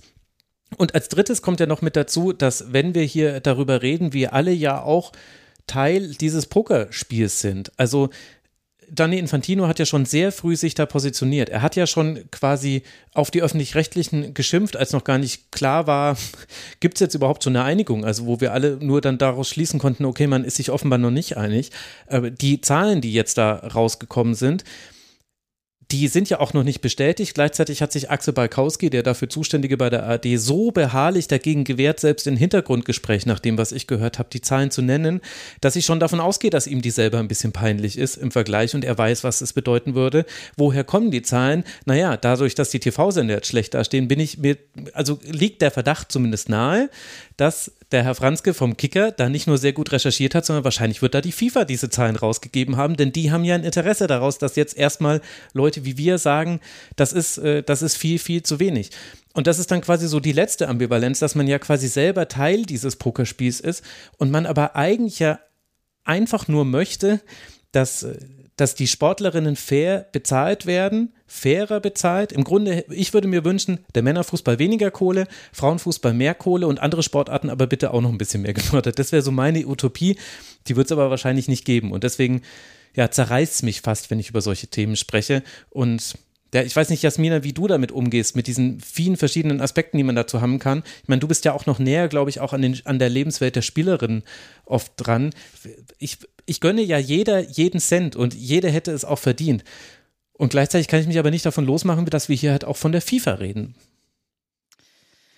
Ja, ich, ich kann dir nur zustimmen und was du da gesagt hast. Also, mich macht es einfach traurig, dass wir so regelmäßig über, über sowas diskutieren müssen noch heutzutage. So, es ist ja wie gesagt nicht nur, nicht nur in dem Fall so, sondern du hast ja auch noch andere Beispiele genannt, aber es ist einfach. Ja, ich, ich weiß nicht, ob ich, ob mich, mich da so gezielt so äußern kann, bevor ich irgendwas sage, was ich im Nachhinein bereue. Also es ist wirklich einfach nur ich, Enttäuschung und Wut in mir und das geht an die öffentlichen Rechten, das geht an die FIFA. Es sind einfach so viele Parteien, wo ich sage, ich verstehe es einfach nicht. Ähm, es ist auf dem Rücken der Spielerin. Ich glaube, das kann man halt genau, noch festhalten. Genau, ist, also, also weil und ich hatte das auch schon, dafür. ich hatte das auch schon ganz oft. Also ich hatte mit Alex Popp mal darüber gesprochen. Da haben sie dieses Schreiben aufgesetzt. Ich bin mir gar nicht mehr sicher, wofür das genau war. Wo es auch hieß, eigentlich sind wir müde davon, das machen zu müssen. Aber wir machen es eben auch für die Generation, die nach uns kommt. Und ihr Wunsch wäre es gewesen, dass die Generation, die nach ihr kommt, das gar nicht mehr machen muss. Ich befürchte nur leider, dass es weiter so sein wird. Und das macht mich einfach, wie gesagt, traurig, wütend. Es ist von allem etwas. Meinst du diesen Brief, den sie zusammen mit der FIFPro aufgesetzt haben, wegen der Rahmenbedingungen bei der, bei der WM? So Ich Unterbringung, glaube, Reise. es, ich bin mir nicht sicher, was das war. Ich müsste Das- nachgucken. Das war auf jeden Fall ähm, vor ein paar vor ein paar Monaten, was ja auch irgendwie so ganz witzig auf dieses FIFA und äh, wir sind ja die äh, Frauenverfechter Nummer eins. Äh, Ich schau das neuerdings mal äh, eben einzahlt. Ja, weil, weil da mussten sie ja sozusagen auch noch Druck auf, ausüben, zusammen mit der Spieler- und Spielerinnengewerkschaft FIFPro, ähm, sozusagen, dass gerade alles, was rund um jetzt abseits vom Preisgeld halt ähm, wichtig ist, dass ähm, ja die Spielerinnen vernünftige Bedingungen auch im, im Rahmen der WM haben, ähm, dass, dass sowas ja auch noch erst eingefordert werden muss. Ähm, und jetzt versteckt sich ähm, dann der FIFA-Präsident so ein bisschen dahinter, von wegen, wir möchten ja den Spielerinnen alles möglich machen, aber, Aber die bösen die bösen TV-Anstalten. Fernseh Fern Fernsehsender, die uns immer kritisieren, äh, die machen jetzt gar nicht mit. Also ähm, das ist natürlich, ja klar, es ist sehr bequem für ihn, die, die Argumentation jetzt quasi ähm, so, so zu verwenden. Ja, wenn man auf die Summen guckt, ähm, muss man wirklich Zähne knirschen und sich fragen, worüber reden wir hier eigentlich, aber Andererseits, wie gesagt, es sind ja auch die Methoden, die da äh, mit reinspielen, wie du gesagt hat, äh, hattest, Max. Das ist einfach an, an jeder Ecke einfach so, so schwer auszuhalten und ähm, gerade so nach den, nach den Erlebnissen vom letzten Jahr dachten wir irgendwie, ich glaube, haben viele gefühlt, dass wir jetzt einfach einen Schritt weiter sind und dann passiert halt wieder sowas, wo man halt denkt, okay, offensichtlich hat das auch ein bisschen was übertüncht oder ähm, ja, wir haben vielleicht vieles auch so ein bisschen zu rosa gesehen, was sich da so getan hat, aber ähm, ja, ich kann mir, also ich kann mir auch irgendwie nicht vorstellen, was passiert, wenn das jetzt wirklich so käme, dass es äh, hier zu lange nicht zu sehen ist, was dann, was dann los ist, also was dann wirklich auch, ähm, was das für Konsequenzen dann vielleicht mit sich bringt. Also ich glaube, dass die Leute das tatsächlich auch sehr, sehr wütend machen würde, weil ja, die Spiele sind vormittags, schrägstrich, äh, mittags, die, die ähm, deutschen Spiele. Trotzdem möchten, möchten die Menschen das ja wahrscheinlich in irgendeiner Form sehen können. Und ähm, ja, ich hoffe, es, ich hoffe, es ist bald vorbei, dieses Thema, und man einigt sich, weil es ist wirklich echt schwer zu ertragen, so als sowohl als Berichterstatterin, aber auch sonst so als ähm, ja, Beobachterin Mhm. und ich kann verstehen, dass das äh, gerade auch bei den betroffenen Spielerinnen einfach sehr, sehr viel ja, Wut auslöst und äh, viel Kopfschütteln nach dem, was letztes Jahr so alles geschehen ist und wie man ja auch mit den Fernsehsendern ja letztendlich auch sehr gut zusammengearbeitet hat und ähm, da kann ich auch echt nachvollziehen, was da, was da, was das alles mit, mit sich bringt. Letztendlich ähm, hoffen wir einfach, dass das irgendwie noch zu einer sinnvollen Lösung kommt. Es war das Schreiben für acht mehr Forderungen für, für Frauen im Fußball im Mai Ah. 2021. Ah. Und mhm. wenn man mal bedenkt, was dann danach noch alles kam, und damals wurde mir schon gesagt, eigentlich wollen wir das nicht, eigentlich sind wir total müde davon, ist es wahrscheinlich umso trauriger. Mhm. Ja, und gleichzeitig gibt es aber noch so, also wie gesagt, also diese Ambiguitätstoleranz, die man da haben muss, das ist wirklich, also da muss man sich einen eigenen Muskel für wachsen lassen. Denn es gehört ja auch mit dazu, dass man zumindest vermuten kann, dass auch kein privater Fernsehsender jetzt gesagt hat, das ist uns mehr wert als äh, 5 Millionen. Das heißt, wenn man an sowas wie einen Markt, also den perfekten Markt gibt es ja sowieso nicht, egal was die FDP euch erzählt, liebe Leute da draußen, aber wenn man an Marktlogik glaubt, dann, dann könnte man auch zu dem Schluss kommen zu sagen, nun ja, also jetzt könnte ja ein RTL, ein ProSieben, die könnten ja die Helden des Tages werden oder hätten es auch schon vor ein paar Wochen werden können, wenn sie gesagt hätten, na uns ist es aber Mehrwert, wir schätzen das Mehrwert, hat bisher jetzt zumindest auch noch keiner gemacht. Also, wie gesagt, und ich will damit überhaupt nichts schlecht reden und so. Und, und es tut mir halt so leid, weil eigentlich müsste man diese Debatte halt viel, viel lauter noch beim Männerfußball führen, der halt einfach grotesk überbezahlt ist. Das, das ist halt einfach viel, viel, viel zu viel Geld, das in den Männerfußball fließt. Und, äh, und da müsste man diese Diskussion viel lauter führen als jetzt, äh, oder na, eigentlich genauso laut natürlich. Also, weil diese Diskussion ist auch wichtig. Aber ich glaube, ihr versteht meinen Punkt. Also, ich möchte quasi äh, mich vom anderen Ende der Skala her annähern. Aber das kommt eben auch noch mit dazu. Und gleichzeitig, und das ist ja dann der letzte Aspekt, der die Spielerinnen ja vor allem noch betrifft, werden die Spielerinnen, sie werden ja vom Spielkalender und so weiter schon gefordert, als hätten sie professionelle Bedingungen, die vergleichbar zu denen der Männer wären. Und das ist eben unter anderem auch in der Bezahlung ausgedruckt. Und das ist aber eben einfach noch nicht so.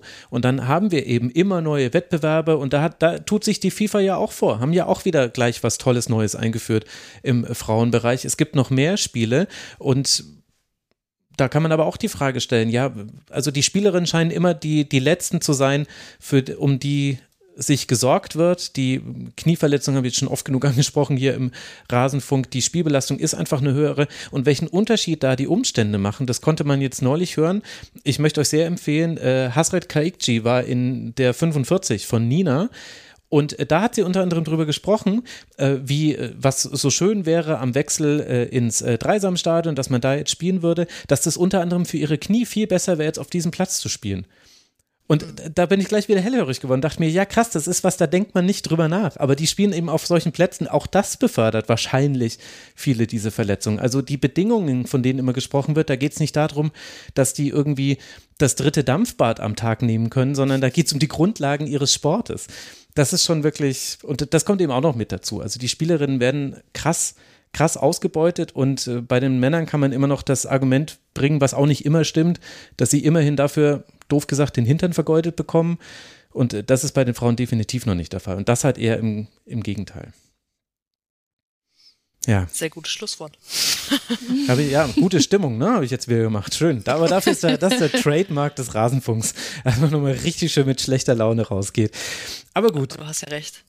Ja, ach, es ist, naja, wir gucken es uns an. Jana, du ja auch von Australien aus, Annika ja auch von Australien aus. Und dann, der Rasenfunk wird ja so oder so berichten. Zur Not bringe ich euch allen bei, liebe Hörerinnen und Hörer, wie man ein VPN anschmeißt.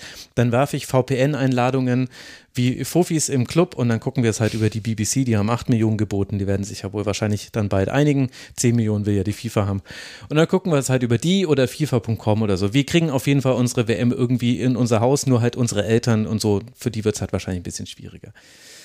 Naja, ich danke euch beiden sehr, dass ihr euch nicht nur jetzt diesen letzten Round noch angehört habt, sondern auch so viel Input geliefert habt zu diesem Spieltag. Ganz herzlichen Dank an Jana Lange vom SED. Folgt ihr alle auf Twitter als SED-Lange ist sie dort und wird ja dann auch von der WM viel berichten. Und wir wissen ja gerade, jede Berichterstattung kann sehr wertvoll sein, Jana.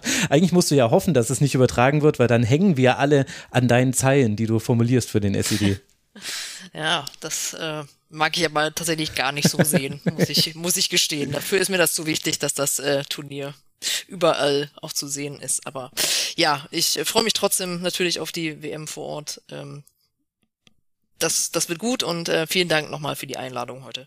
Ja, danke, dass du hier warst und danke auch an Jasmina Schweimler, die Ad Jas Schweimler auf Twitter. Danke dir, Jasmina, dass du hier warst und irgendwie auch versucht hast, deine Emotionen unter Kontrolle zu behalten. Du hast nicht ins Mikro geschrien.